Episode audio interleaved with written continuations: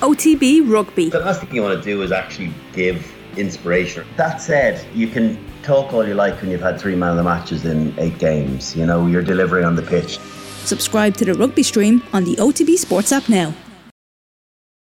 Rugby on Off the Ball. With Vodafone, main sponsor of the Irish rugby team. We all belong to the team of us. Yes, we're now joined by Grace Davitt and Brent Pope to discuss Ireland's uh, historic 2023 uh, rugby campaign. And the year is far from over. Ireland, uh, after winning uh, the Six Nations for the first time, actually uh, on Dublin soil as well, doing it uh, in a somewhat I don't know would you say appropriate way, but a somewhat uh, expected way of Johnny Sexton limping off the pitch. Uh, but the game was won partly because of a massive kick from Sexton at a pivotal, at a pivotal point in the game, and a brilliant, brilliant uh, finish to the game from Ireland subs in particular. After 14 and then 13 man England really put it up to the English. Where do we start, Brent Pope? Well, you start by saying who cares about the other? At the end of the day, leave the analysts to do their work tomorrow in the papers and give their player ratings and everything like that. That can be all forgotten about because Ireland have won. They've got the monkey off the back, another monkey off the back. It's well overdue for this. Uh, crop of players. It's well overdue for Johnny Sexton uh, to do it at home. Paddy's weekend against the English, you couldn't write it. And you know everybody, uh, rugby lovers or not, can be very proud of this team and, and their captain and, and where you've got to in, in the rugby world. So fantastic occasion, and uh, yeah, I, I'm very. It's very emotional. Is it surprising for you when you're you spend roughly half your life in Ireland? Is it surprising for you that Ireland are number one in the world uh, in, in, in your time a here? Little bit, yeah. yeah coming from where I came from, yeah. because at that stage, you know, you wouldn't have picked any. Perhaps only Keith Wood would have been the only player that you would have selected for an All Black uh, squad, let alone a, a set 15. And New Zealand were the best rugby team in the world. Ireland are now the best rugby team in the world, and I mean that's a credit to the country. It's a credit to the playing numbers because they've less playing numbers than New Zealand. They've less playing numbers than, than certainly than England. Um, so it's all credit to a number of people, not just the team, but the coaches, the coaches that put the foundation in before them. As I said, there are a few right back when rugby first turned professional to get the players to put in the provincial structures, to put in the academy structures, to put in the school structures, to do all this so that you're all pointing one way and you're all playing the same way. You know, there's not a discernible difference in the way that the provinces play then they just seamlessly move into Ireland team. And now, you know, I don't want to get ahead of myself, but I mean, I think we can look to a World Cup. And that remains the one thing that this bunch of players, and Johnny Six in particular, that's what they really, really want because that's your Olympics of the sport. And this team deserves a gold medal in that Olympics. But uh, I'm delighted for them, absolutely delighted. And that young fella Sheehan, oh, yeah. wow, what a player. We'll talk about Dan Sheehan as well, presently. Two tries, 77 metres, the ball carried, not bad for uh, a number two. Um, just grace the uh, fact that they've kind of had to overcome adversity, not only you know, in the test against New Zealand, but against Scotland as well, massive adversity. There was a bit of a mental adversity here because the game was going uh, just so many things going wrong in the first half up until the yellow card and even the, uh, up until the red card. And then with the red card, they couldn't put the, the, the match to bed and they've overcome that adversity again. Yeah, and that'll settle them. You know, it is really difficult. you know, you're playing your home ground, you're playing for a Grand Slam, there's huge expectations on you. The whole country has stopped to to wait and see what's happening with this game and, you know, great expectation on you. And and a lot of these guys weren't there in 2018. This is their first opportunity to win the Six Nations. So, like, it's huge for them as, as individuals as well. So, for them to, to keep grinding away, we've seen about Baird and, and getting that turnover. And England had the bit between their teeth. They went down to 14 players and they literally threw everything at Ireland. And Ireland just looked a bit shell shocked, made a lot of errors.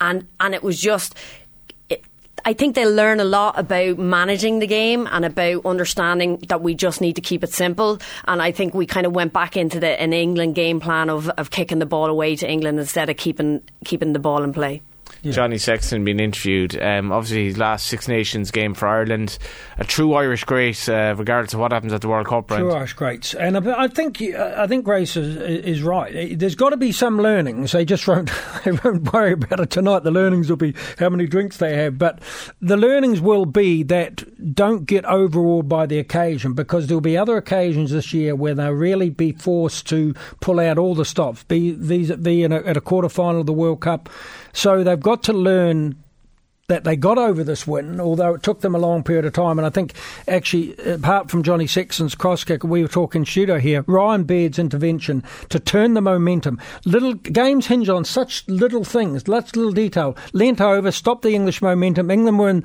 Ireland's 22. They were making headway. They were on top of that stage of the game. Suddenly that momentum changed. Sexton kicks them downtown. They score the try, and the game is out of sight. So little margins. But I mean, Ireland were very nervy.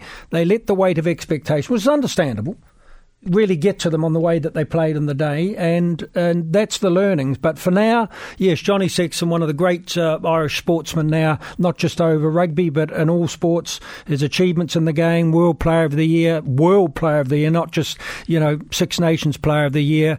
Uh, led this team to a, to another Grand Slam, two Grand Slams. I don't know how many European Cups he's won.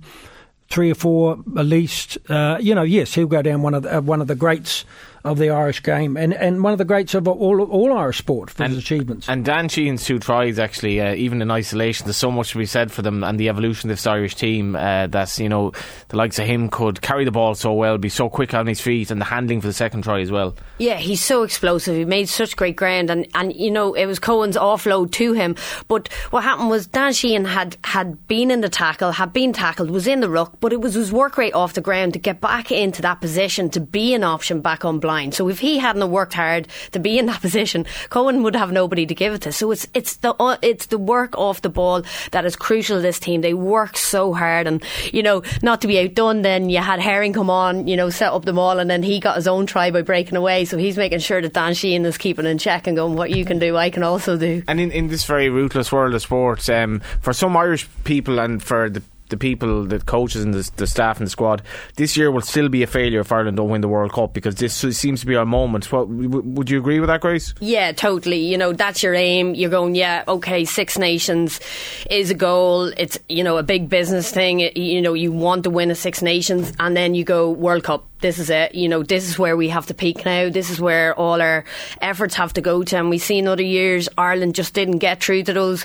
quarters or semi finals or semi final stages. And, and that'll be, they don't want to go semi finals now. The goal is we need to win a World Cup. We are the best in the world. We have been playing consistently the best rugby. We have beaten all the, the big teams. We've beaten New Zealand. We've beaten world champions South Africa. We have been consistently good no matter what way we play. We have played bad games against Australia, but we still won. We've blooded a lot of players, and we are in the best place yeah. we've possibly could be going into a World Cup.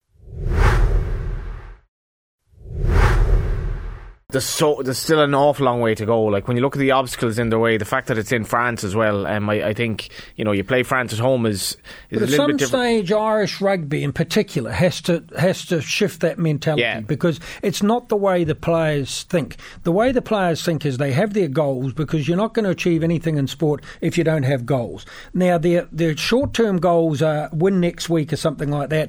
This whole cliche one game at a time. That's one goal. The next goal then is to win the, the Grand Slam or win the championship at the very least. That's the next goal. Then the main goal for the season, what everybody will move to now, is let's get to a final or win a World Cup final. You know, let's have that tag of that Olympic gold medal because you talk to a lot of Olympic athletes and that's the way they look at it. They say they can win a dozen uh, uh, uh, champion, world championships. It's just that Olympic gold that they want. And I know so many New Zealand players talked about that that void from 1987 when I was involved right through for it was another 20 years before they got the opportunity to win another World Cup. And those players that missed out in that in that period, it's a huge regret in their rugby life because they say nothing nothing can overachieve a World Cup. So if Ireland won a World Cup, the only problem for Andy Farrell is if they won a World Cup in this year, what, what, what does he do next? I think they'll worry about that afterwards. Yeah, I'd say exactly. I'd, I'd say That'd they be can, a nice worry they can definitely wouldn't enjoy their points then. Anyway, Whatever they about wouldn't tonight. come home But, for a but also, weeks. you look at uh, New Zealand. New Zealand were number to- one team in the world, but they weren't Yeah. winning World No, Cups. that's the thing. You know what I mean? And South Africa were in a bad way before the World Cup, and then went on to win a World and Cup. Lost, so and lost to New like, Zealand the pool stage. Yeah. So, so you're right. And I mean, Are France the- the biggest threat? But then again, you look at how Ireland didn't handle the pressure today for long periods of that Mm. game. What pressure is going to come on France? Yes. against Yeah. Ireland at home. Now it might not be. It, it might be New Zealand or France. That's the way it's looked. Now that's not taking Scotland out. They could have something to say Yeah. about that group. But you'd, you'd be thinking at this stage, if you put your prediction hats on, that you'd think that Ireland's reward for finishing first or second in their pool would probably be a game against quarterfinal against either New Zealand or France, depending on how that game turns out.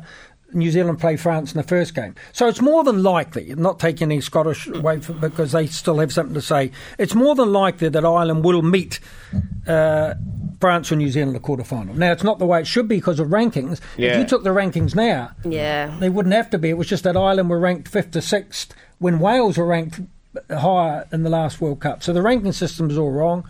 They've got to look at that. But yes, they would be huge games because who do you want to play? Do you want to play France at home, or the pressure, or do you want to play New Zealand smarting over Ireland beating them? You know, Yeah. because New Zealand rugby has pretty long memories in the sense that they'll be revved up for that match, saying, "Look, Ireland." I think they might prefer before." France. I don't know. Just they know what to expect from France at this stage, Yeah. um, and they actually beat them quite well in the Aviva Stadium. I think. Yeah. I- Yeah. you know, I'm not just saying that because New Zealand hat on. I think that that New Zealand would be a tougher match because I think if you if you know what's coming from France and if you can deal with it, and we've seen the emergence of guys like Ryan Baird who have come on and added another physical dimension to Ireland's play. So I think you know a lot will depend on injuries too. The provincials.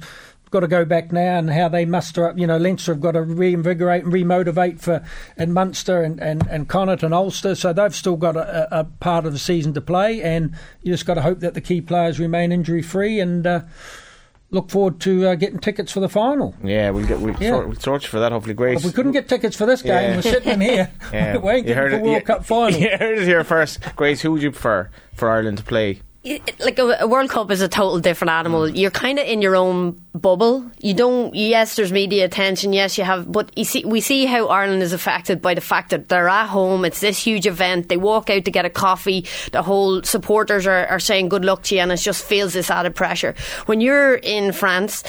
If they play France, I think it, it is going to be the best option. France have all the pressure on them. Ireland are in a bubble. They're away from Ireland. They're away from hearing, you know, all the expectation on them. Yes, they will know it, but it just means they can block it out a little bit more.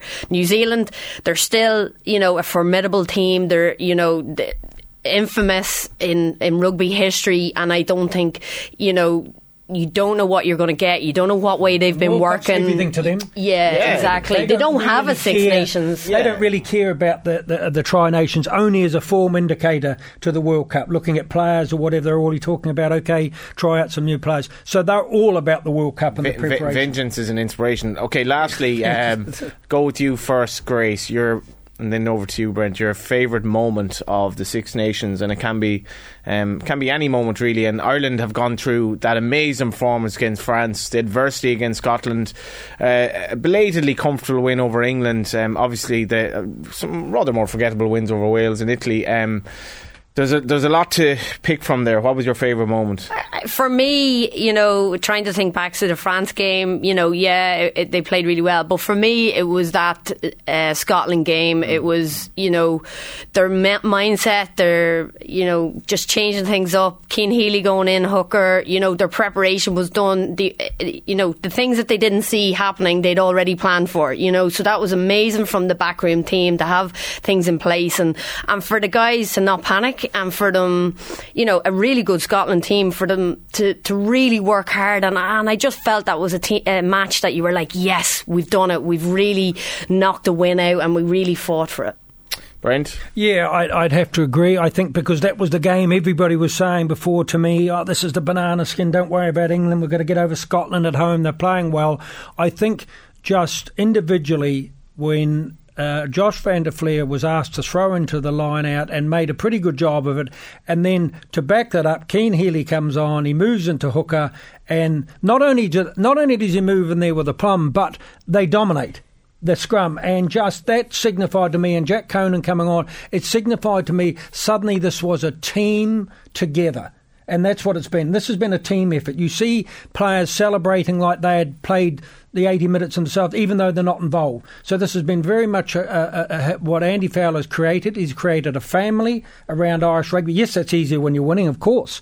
But everybody is bought into the way that they play. Everybody is bought into the camaraderie, the family nature of Irish rugby, and it's it's it's born success. So this is a this is a, a total squad effort and bigger. You know, maybe 60 players. Every player they used, every player that they've used this season has had an input into this Grand Slam team. And Years ago, it would have been the 15 that were on the field. Yeah, and I think much of that goes down to the coaching staff and Andy yeah. Farrell, that humility that goes from basically the top down in Ireland are uh, entering the summer now as not only uh, number one in the world but uh, Grand Slam winners as well. Pressure, pressure is for tires, uh, according to this Irish team. And uh, yeah, we uh, we thank the guys well, for coming my in. tyres are flat. yeah, we're all a little bit flat, but we hope you enjoyed.